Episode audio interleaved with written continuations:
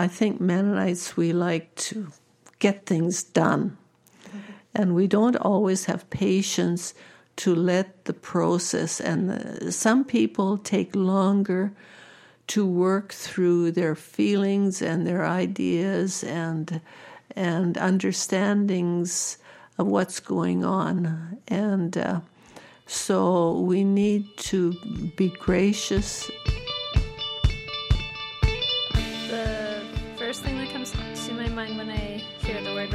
Word reconciliation is decolonization. I like actually using the word reconciliation. I think it includes uh, recognition of of history and what has happened in the past, and it also includes looking forward to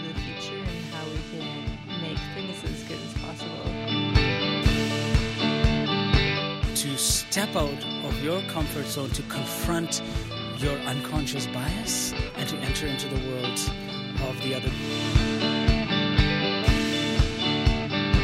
Hi, I'm Heather Peters, and this is Reconcile Everyday Conversations, a podcast from Mennonite Central Committee, Saskatchewan.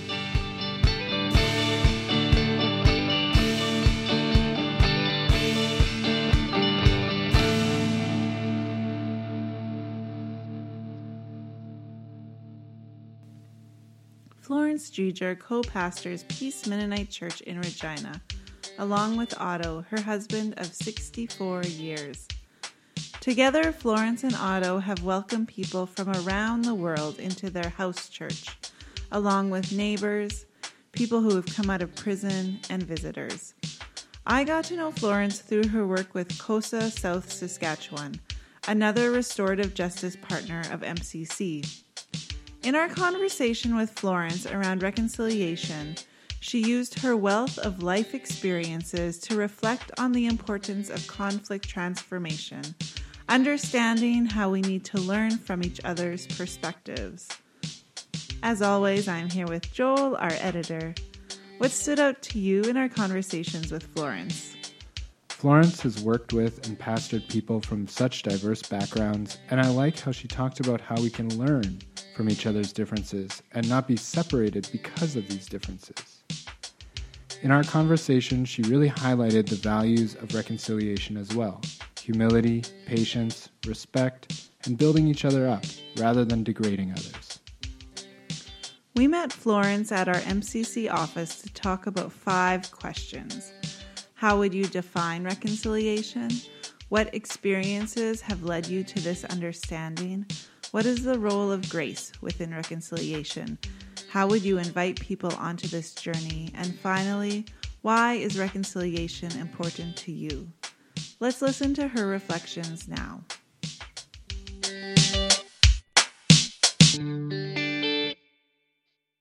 I'm Florence Driedger. Um, Otto and I are co pastors of Peace Mennonite Church in Regina.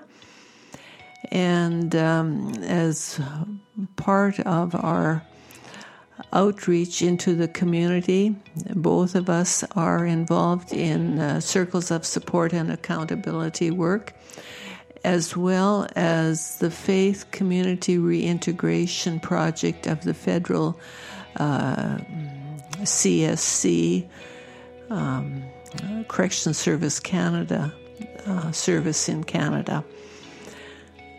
And um, we're lay pastors, and um, we host uh, people from many places around the world and have done so for ever since we got married, which is going to be 64 years in a few in a few days.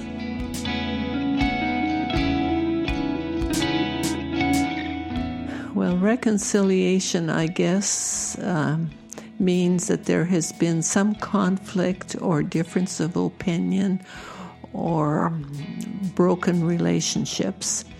And uh, reconciliation, in my view, is uh, the reestablishment and building of relationships uh, between people, individuals, whether in a small setting or between larger groups of people. And um, showing respect and acceptance for each other.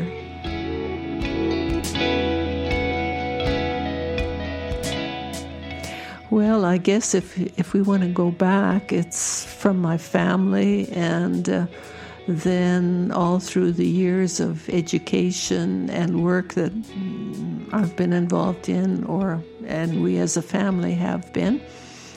And some examples have been um, between um, people who have come from another country or several countries and their cultures and their way of seeing things don't necessarily match uh, between people of in Canada, between Metis and First Nations people.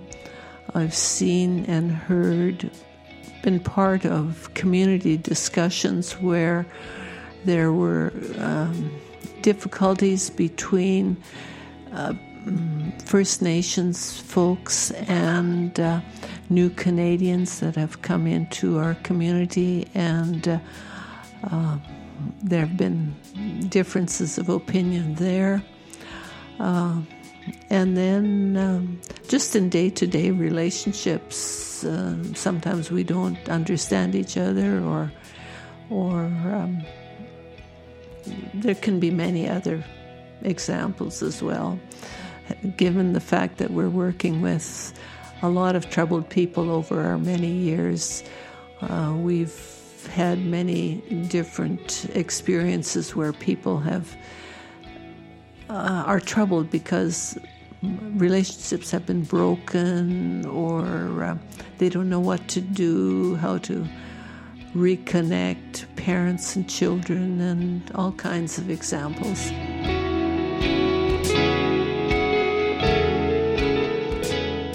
You know, you get all kinds of different ways of dealing with conflict. Some have um, actual rituals of dealing with conflict. Some will just walk away. In some situations, they become very animated and very loud and fighting with each other and and then they turn around and they're hugging each other Some you can't reconcile, or there isn't a reconciliation. There can be forgiveness on the part of one, but not of the other. Um, there is no one answer, there's no easy answer to dealing with conflict.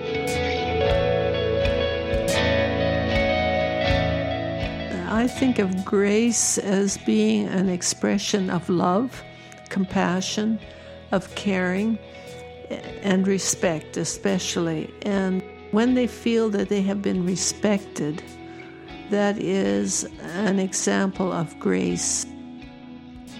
Uh, somebody gets very angry at you, and um, rather than fight back, you acknowledge it and um, walk away and let the person deal with their own anger for a while but not ignore them and be ready to reestablish a connection with them when they are ready.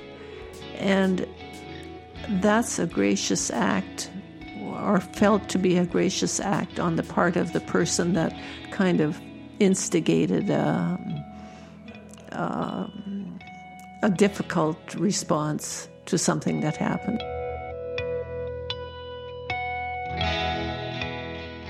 God provides us with the ability to show love, and and um, He loves us regardless of whether we are nasty or kind. He is always gracious, and um, that is an act of. I mean, God's love for us is a gracious act. And we are asked to share that same approach to other people, in my view.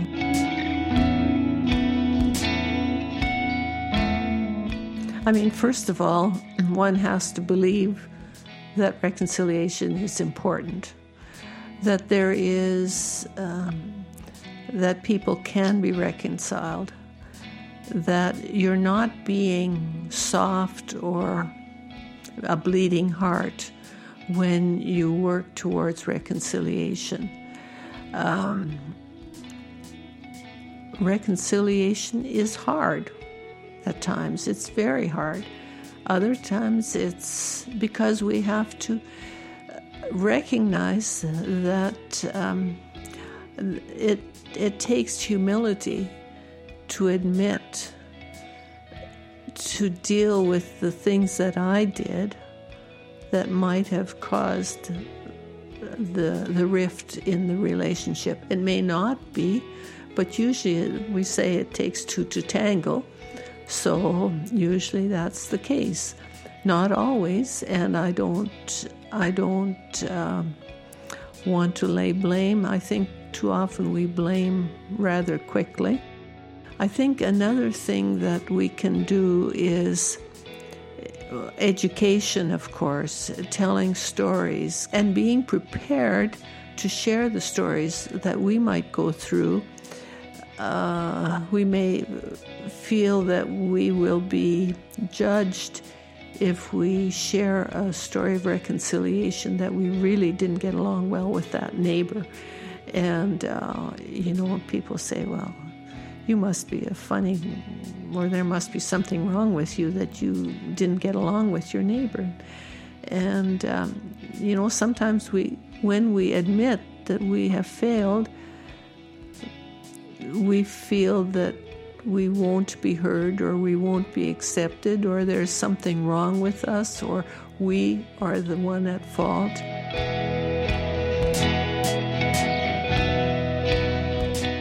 The guys were talking, and um, they were really being very negative about this was about Aboriginal people in the community.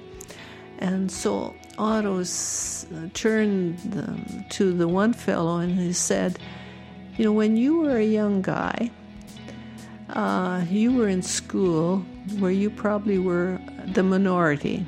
Yeah, I won't use the cultures that they came from, but and how did the other people in that community treat you? And then that fellow started talking about how often he had been humiliated and teased and all kinds of negative things thrown at him for being of the culture that he was. And then Otto turned to him and said, You know, I think that's kind of the way some of the Aboriginal people feel when we talk, like we've been talking here. He said, Never again in the time that we were neighbors. There were three neighbors, and they were from three. well, we were who we are, and then there's two other neighbors. They never ever spoke negatively about Aboriginal people in at least in our midst or in our and it's it's using little day-to-day examples like that that can sometimes help people start thinking oh maybe i haven't been as as welcoming and as positive as i should have been. But that's on a one-to-one basis and uh, we know that we can't just do it one of the things that I do is I write letters to politicians when I hear them helping us as a society uh, think more broadly about issues, about the cross cultural problems that we've been facing in Canada. We haven't got a perfect record. We've had the Ku Klux Klan in Saskatchewan. We've done things to people from other countries that are not nice. On the other hand, I think we should also recognize in one of our discussions with um, some of the black people that were in Canada as a result of Klan efforts in the States, some of the black people came to Canada. And uh, one day we were talking with one of the elderly gentlemen who was farming in the Herschel area. And uh, Otto asked him, What was it like for you uh, when the Ku Klux Klan? Oh, we, he said, You know, we felt safe. We were within a Mennonite community and they accepted us. And so we didn't feel we had to leave, even though Ku Klux Klan was in, in the larger Saskatchewan community. So we have the negative stories, but we also have positive stories as well. We can also um, encourage people to hear the stories, go and listen to CBC. Evidently, there is going to be a, a, a first time encounter uh, stories uh, where people that know nothing about the history of the Aboriginal people in, in Canada. And um, uh, those are good to encourage people to watch and listen to and talk about and so forth. I don't shy away from talking to people about about uh, some of these um, experiences that people have had. I tell stories. I, I've met with so many Aboriginal people over the years, uh, especially in circles of support and accountability. We have um, about a, a, third to a half of our um, people that we relate to are uh, have Aboriginal heritage, either uh, First Nations or Métis. So, and some of their stories are really very sad.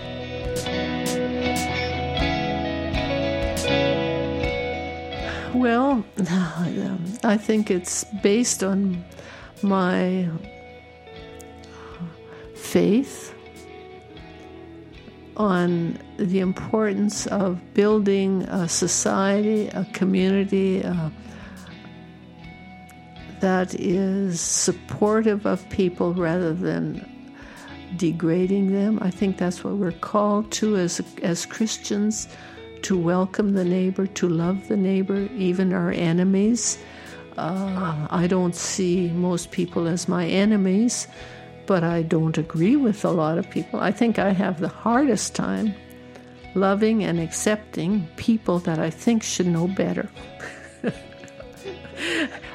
and it's it's people that I've grown up with in the church or in the community, and uh, you know, if people don't know and don't have the background and information, then I think it's my responsibility to encourage them to read, to give examples, to tell stories.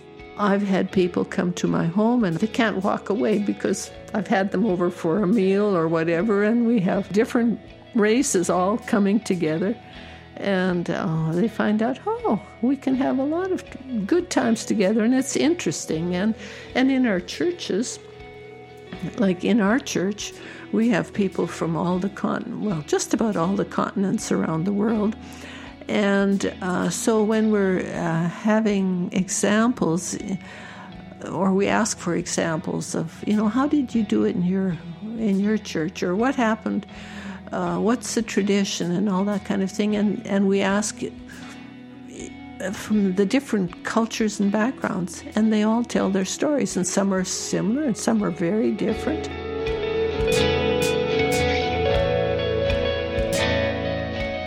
And uh, for instance, um, when it was came time for discussion about um, uh, marriage. Um, examples or family examples, we had uh, one situation where we found out that in these African situations, they had sponsors, the, both the husband and wife. And if the husband and wife were having trouble, they'd go to the sponsors and then get the sponsors to help them sort through their difficulties. Uh, another situation, we had a young man living with us for a year through the International Visitor Exchange Program. He had four mothers, and he loved all four of them, and that was their tradition. And um, I don't know how they dealt with conflict, but they each each mother had their own home, and he knew who his mother was. But if his mother wasn't at home, and he needed some, he'd go to mother two, and if mother two wasn't around, then mother three. So. Uh, you know, we we hear about all these different, and you learn so many things from all these different people from around the world. Whether it has to do with reconciliation or whether it's to do with many other things. So, so life is very rich and interesting, and and uh, we learn a lot.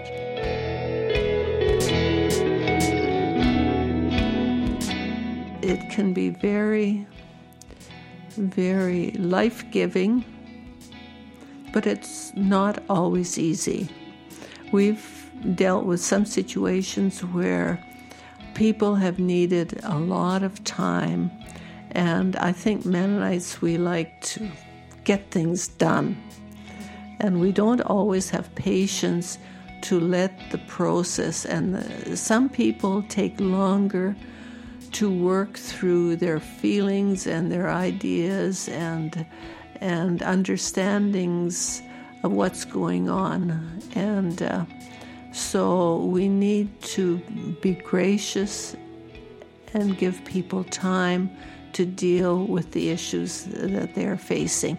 And um, very often, when there's conflict, there often also is some background difficulty uh, that we don't necessarily see. Uh, we see the surface issues, but we don't see the underlying issues, and it's really important to take the time to really listen and hear not just verbal, but also uh, the other parts of, of who people are.